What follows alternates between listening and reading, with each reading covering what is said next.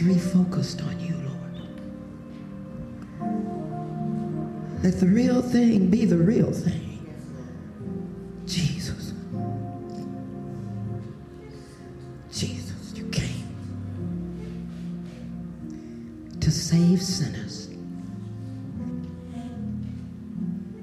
You came to turn the world upside down. You came.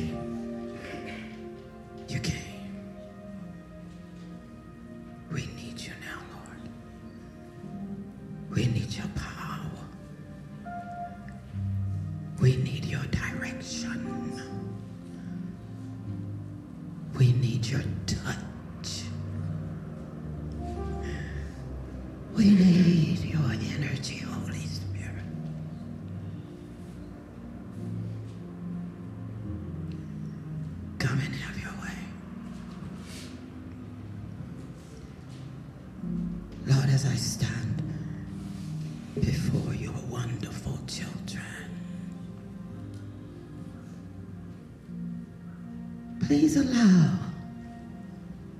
the words of my mouth, the meditation of my heart, be acceptable in thy sight, O Lord, for you are my strength. I need you now, and you are my redeemer. In the name of Jesus Christ of Nazareth, I pray this prayer. And to you be all the glory. Come, Holy Spirit, and have your way.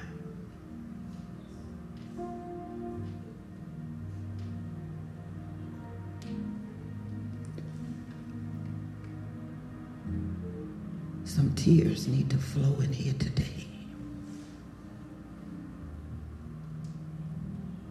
This is God's house and his sanctuary, where we come for healing and restoration and a peace that passes all understanding. And a joy that is unspeakable.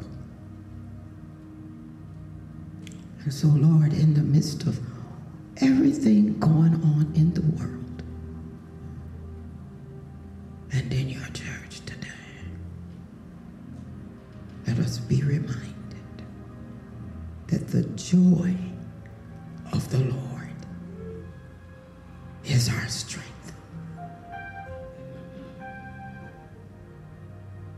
In Jesus' name we pray.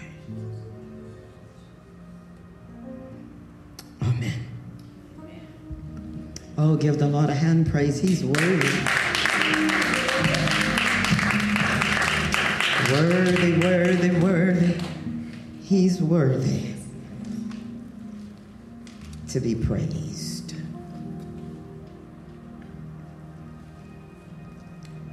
As you're able today, I want you to turn to the New Testament. First Timothy chapter one, verses twelve through seventeen. The Apostle Paul's letter to his protege in the ministry, Timothy, found in First Timothy chapter one, verses twelve through seventeen. And as you have the word in front of you, or as you are prepared to hear the word, please stand out of reverence for God's holy word. And listen now for the word of the Lord.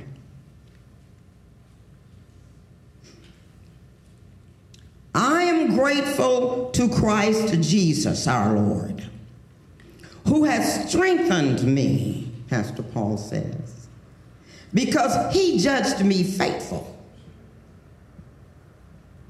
And then he trusted me and appointed me to his service. He says, and he did all of that even though I was formerly a blasphemer, a persecutor, and a man of violence.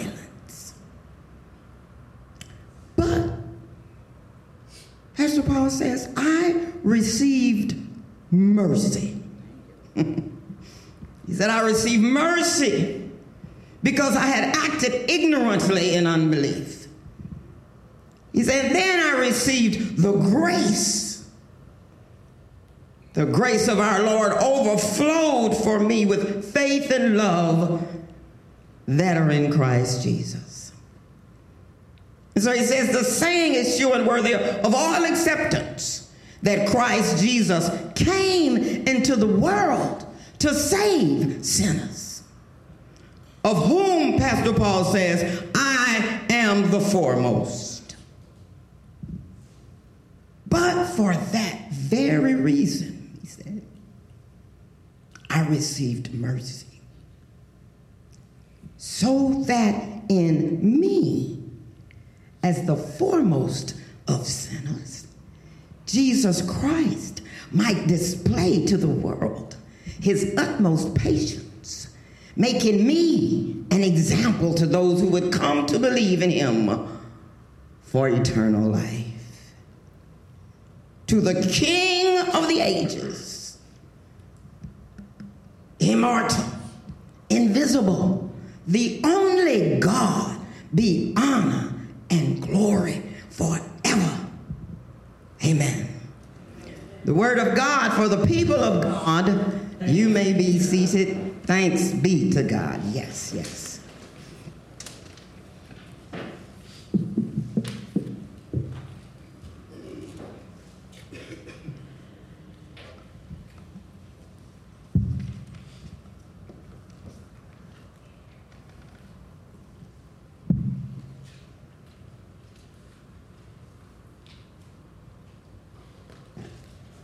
Smile at someone this morning.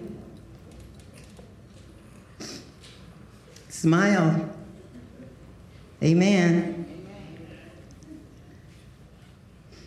Say, neighbor, neighbor. We're going to talk about God's grace, God's grace and God's mercy. God's mercy. Oh, give the Lord a hand praise.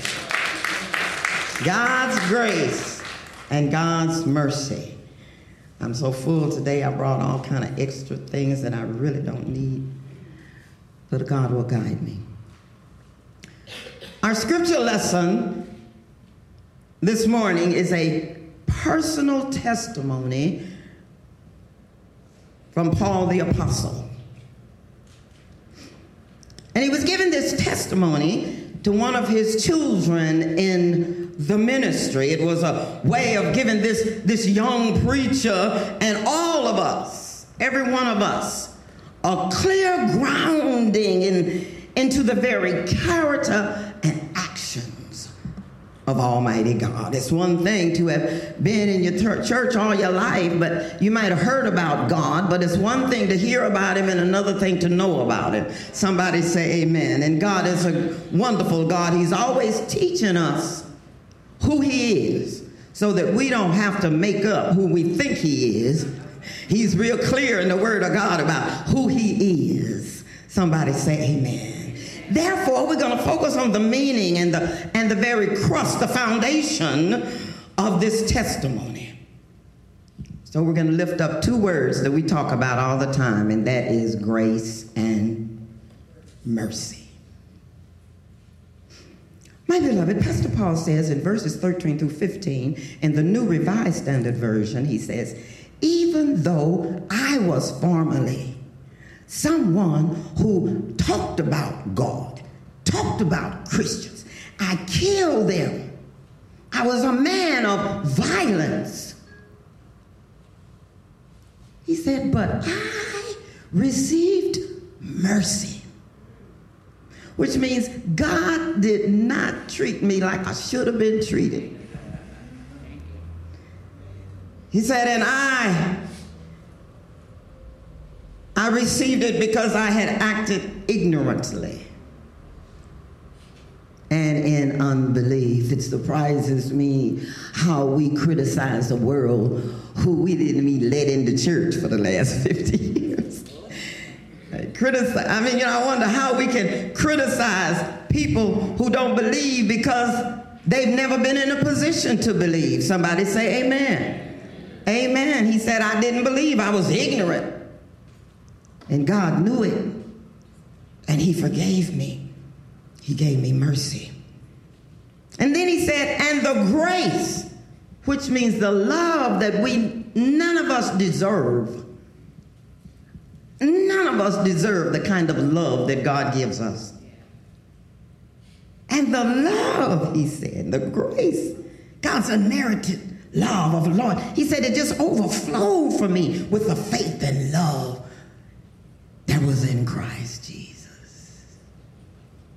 Have you ever seen people that God called to be a pastor and then they go home and people say, who?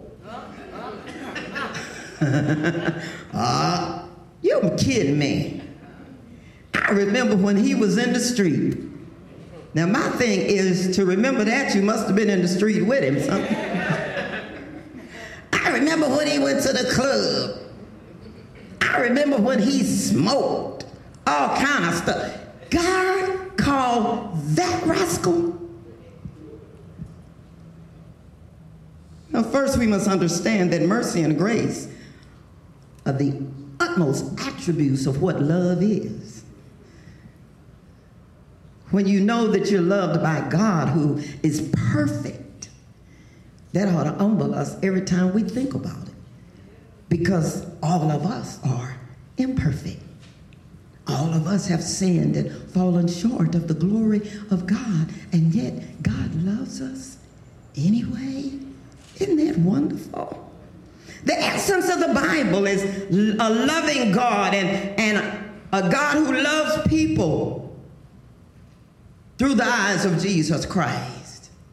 We all ought to love people through the lens of, of Jesus Christ.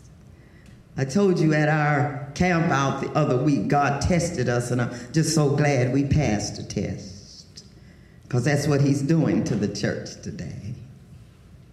He said, I'm going to send you somebody off the street and see how you treat them. I'm going to send you somebody high as a kite on heroin. I'm just going to see how you treat them. I'm going to send you somebody everybody in the church talks about. I'm going to send them and just see how you, how you treat them. So we hear now two grand works of God that, that have displayed his all-powerful, gracious, and merciful nature.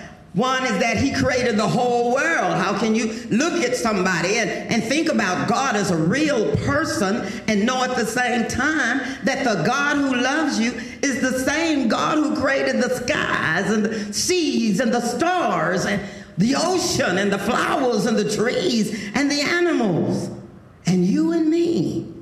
That's some kind of power. Look at your neighbor and say, and that power loves me. Amen. So while God's work of creation demonstrated his mighty power, God's work of redemption reveals his marvelous love. God looked at us and said, I don't know what I can do to make them do right. I send them to paradise in a garden, and then they're going to eat the apple I told them not to eat. And then I try to fix that, and then here come the Israelite people who said they were God's people, and then they acted all kind of ways. And God said, finally it got to a place after I just destroyed the world, and then it came back again. They still acted up. And I loved them so much that I never gave up. God never has given up on any of us. He never gave up. He came in his own self-self, took our sins upon himself. You know, God didn't have to do none of that. I mean, he's God. He could start over and over as much as he wants to. He can build some more humans any day he wants to. But yet he never gives up. God's love never gives up on us. And the Bible says that the all-powerful God, this God is gracious and full of compassion. He's slow to anger and of great mercy. The Lord is good to all, everybody, and his tender mercies are over all his works. Well, okay, when we talk about grace and mercy, what do we mean? I'm glad you want to know. First, let's begin with a little teaching. The Greek word used for mercy in the Bible most often is pity or compassion. And for grace, it's favor. So you ask yourself, as we live in a violent culture, what's happened to pity and compassion? That's been replaced by judgment and criticism. What happened to pity and compassion? That's mercy. And what happened to grace? Which is favor.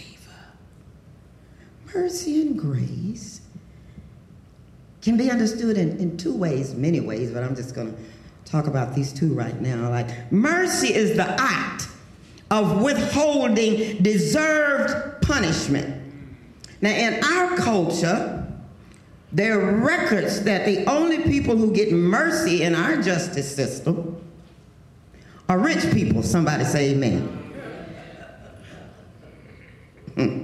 In our country, money will get you everything that the world will give you.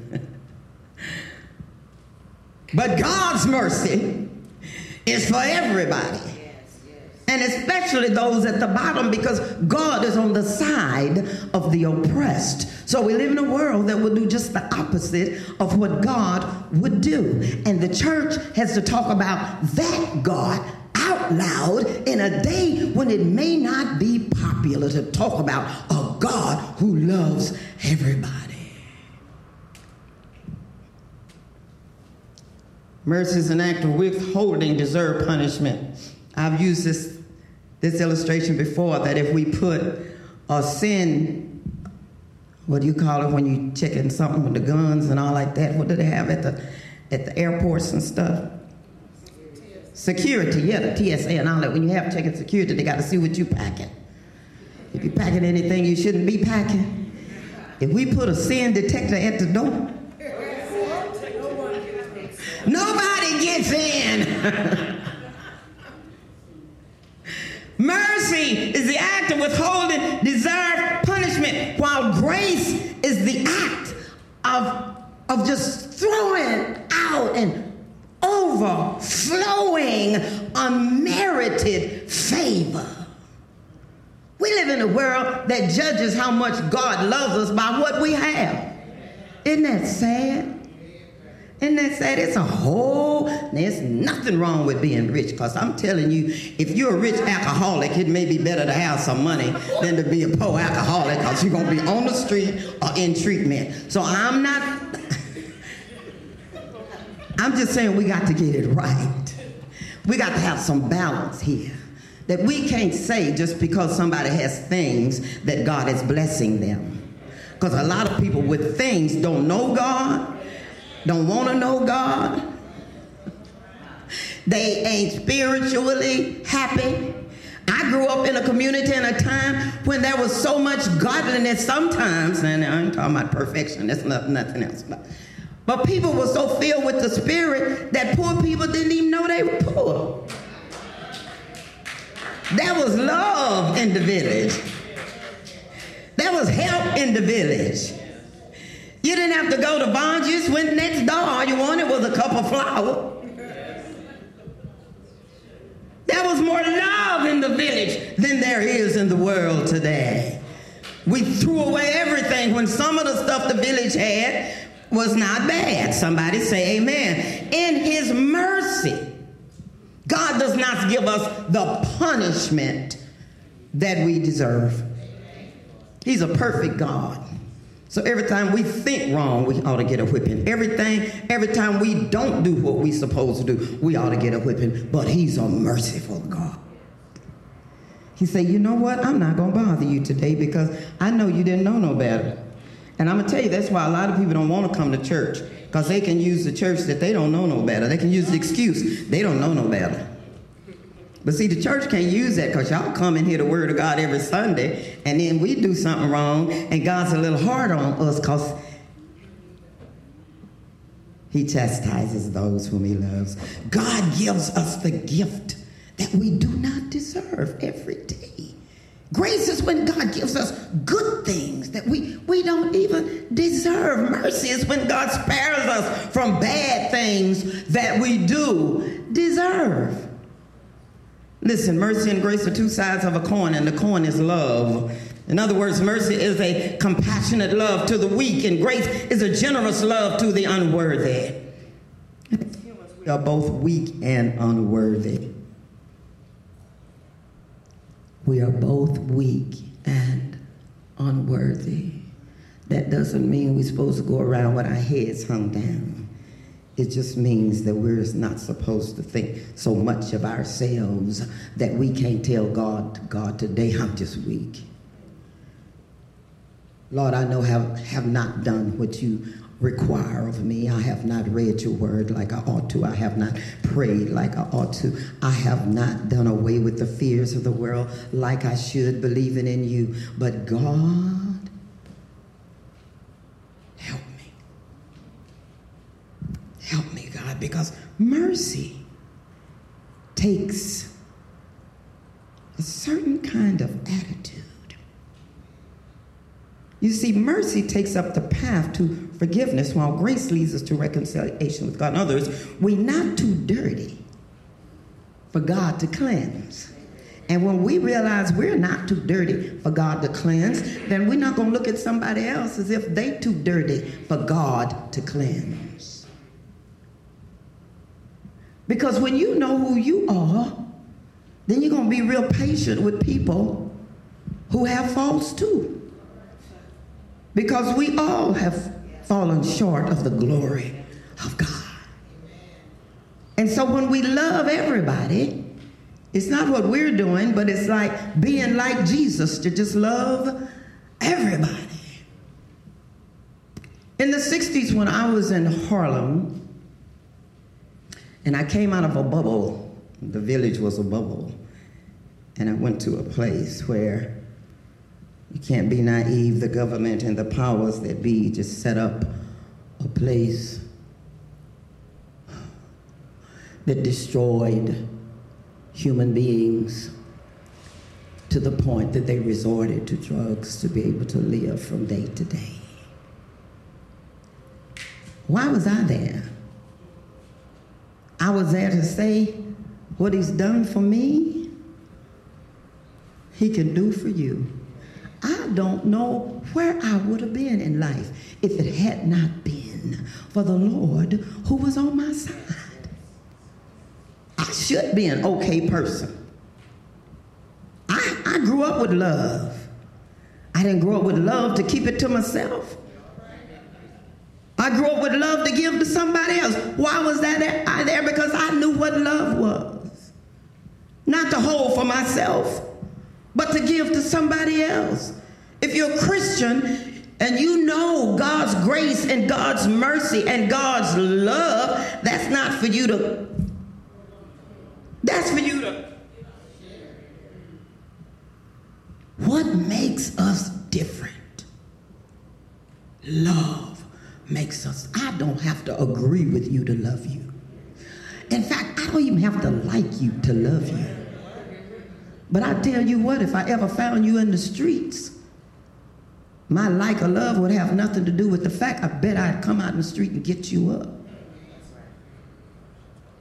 I bet if I saw you drowning, I don't care what color you are, I'd jump in the ocean to try to save you. Love transcends like. Love is filled with grace and mercy. So to help us understand more, let us look at some examples of God's grace and mercy in the Bible from both the Old and the New Testament. I've heard people say to me, why would you do something like that? And why why would you say that? I thought you were a Christian. Don't you hate for people to say that? Like if you a Christian, you're supposed to be perfect. They don't know the word. They haven't read the Bible. They don't know about the Bible. We look at somebody and say, I don't know how God could have called them. They don't know the Bible. Let me tell you something. Mercy and grace are often mistakenly is a thought to a New Testament concept, but in fact, mercy and grace has been demonstrated by God throughout the Bible in both the Old and the New Testament. Look at these examples. Examples all through God was faithful and his promises never failed. Saul, who was Paul's name in the beginning, because God will change your name. I used to preach a ser- sermon go from hoochie to holy. God will change your name. Yes, he will. He will change your name.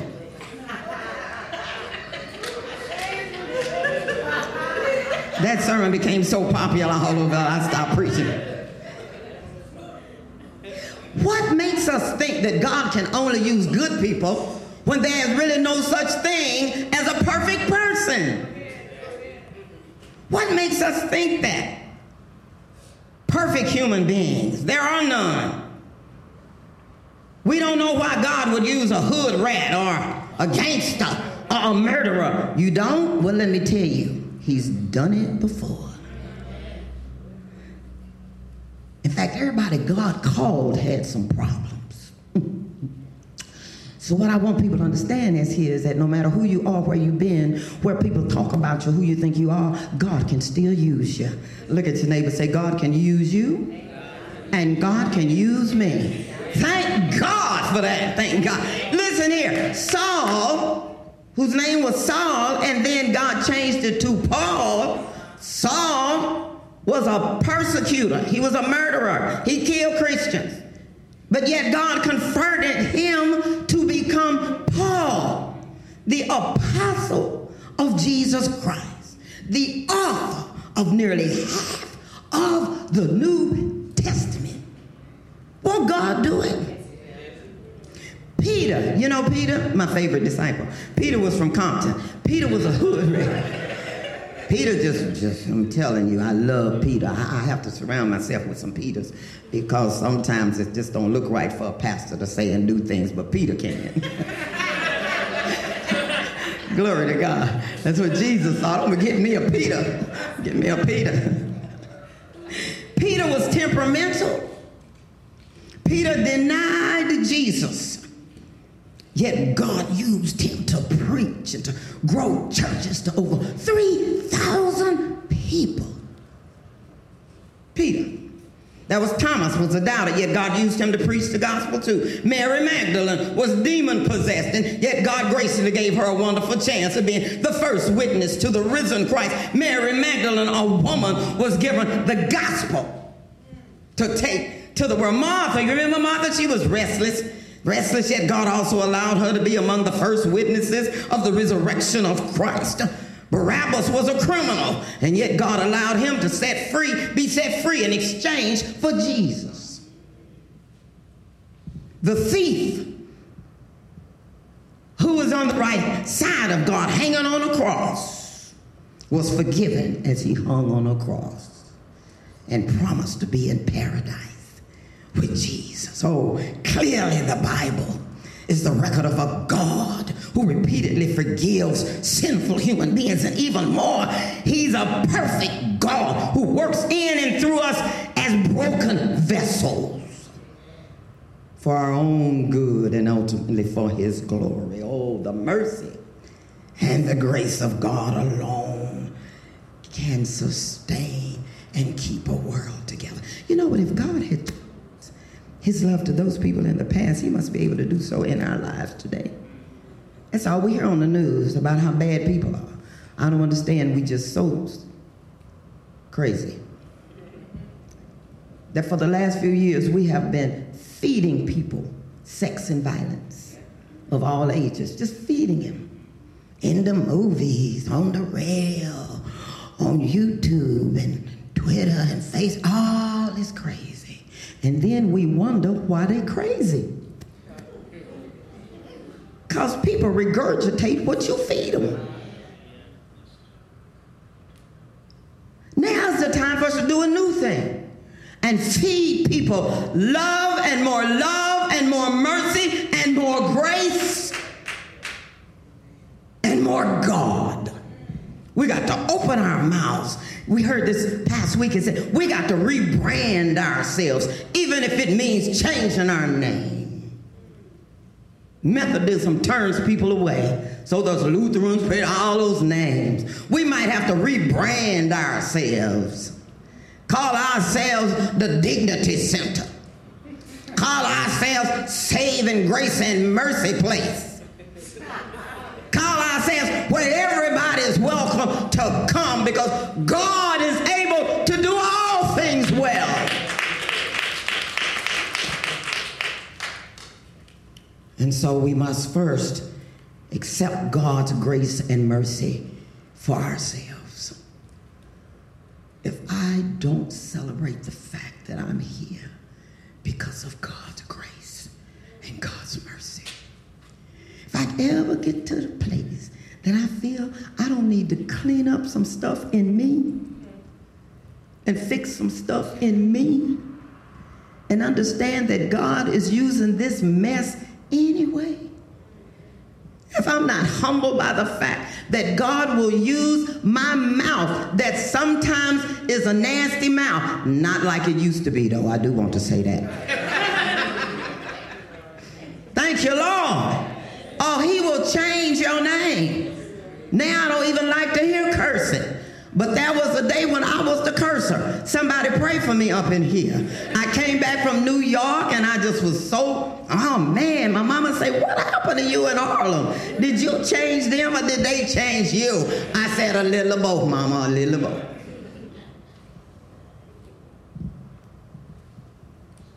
You got to understand where God has brought you from.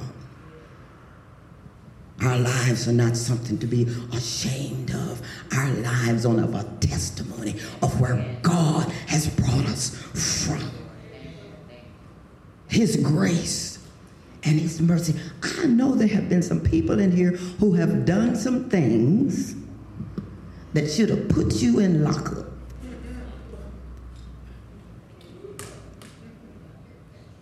But God's grace and mercy. I know there may be some people in here who used to smoke cigarettes and you let them go. It's God's grace and mercy. know some people who have thought some thoughts about somebody else's husband? God's grace and mercy. God's grace and mercy. God's grace and mercy. Because even the thoughts are nasty to God. The things nobody else knows. Not your mama, not your sister, not your brother, not your friends. There are some things in your life don't nobody know about, but it's God's grace. God's mercy. You know the old folk used to say, if it had not been for the grace of God, there go I. That's how we need to think in this world today. We can't act or think we're better than people who own drugs, who live in the inner city, people who are in prison, people who live on the street. There are tests today. There are tests. There are our tests. God is saying, church, what are you going to do? I came to save the broken. I came to save sinners. Church, what are you going to do? You've turned on the very people I set you up to save. Because I didn't come to save the righteous. Y'all already in the house. I came for the people out the house. For you to bring them in. This is not no place for you to come in and feel like you don't have work to do. Pastor Paul realized the importance of working hard for the Lord as the appropriate response to God's grace and mercy. If I realize how much God has done to, for me, it is my job to make sure that I do that same thing for somebody else. Oh, if I can help somebody, then my living, then my living has not been.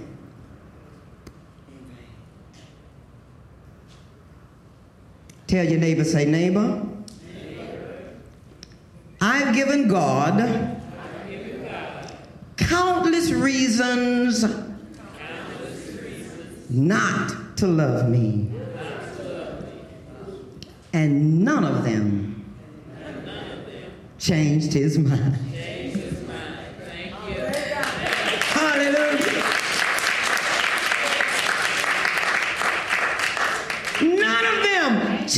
his mind.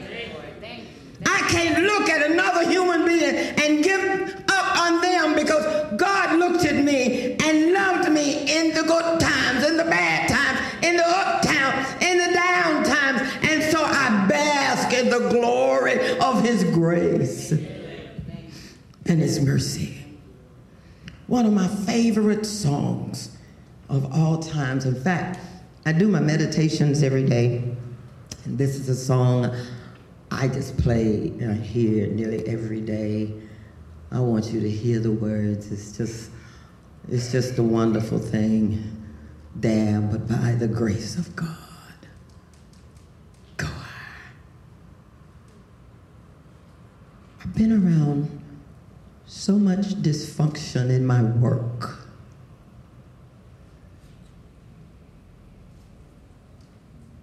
I don't know if, if I ever tried a drug, what might have happened to me. God's grace and mercy never took me there. But it's clear to me that he left me sober to help somebody who's struggling. It's clear to me that he left me standing up to help somebody who has fallen down.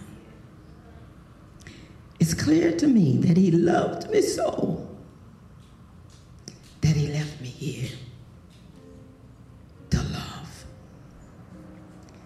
other people. The song is Great Is Your Mercy. This is the song that I listen to every day.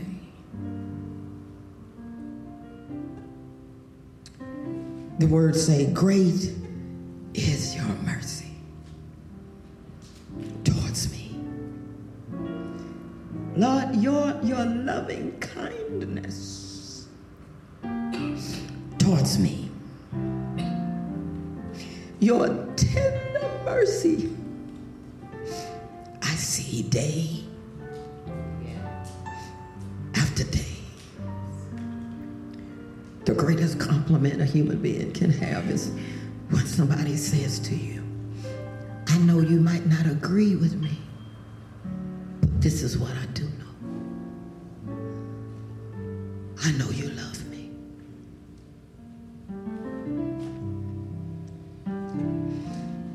Oh Lord, you're forever faithful towards me. And you're always providing for me. Great is your mercy toward me. Great is your mercy toward this little wretch of a person called me. Toward me. Great is your mercy, your love and kindness. You're forever faithful, Lord, toward me. Great is your mercy. Great is your love. Sing it for me, daughter. Is your mercy towards me every day.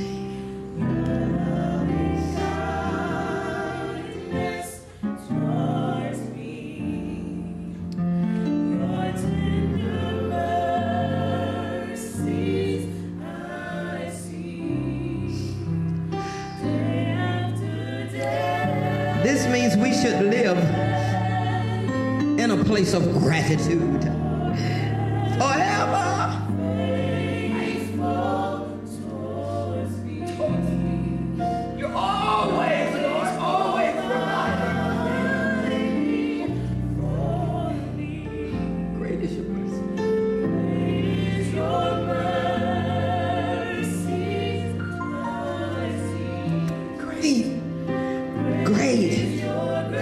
It's your grace.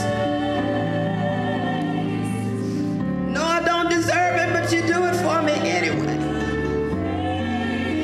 No, I can never be too dirty, too low, too bad, too evil for God not to love me. And that's why I want to be good, because he loves me. That's why I want to do my best, because he loves me. That's why I want to check myself, because he's so merciful to me every day, every day, every day, every day. If it had not been for the Lord, I can't talk about nobody who don't know him.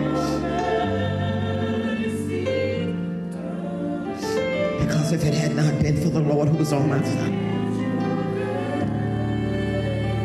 tell me where, where would I be? Think about all the lost people in the world, all the sinners. We always think somebody else's sin is worse than our sin, but sin is sin.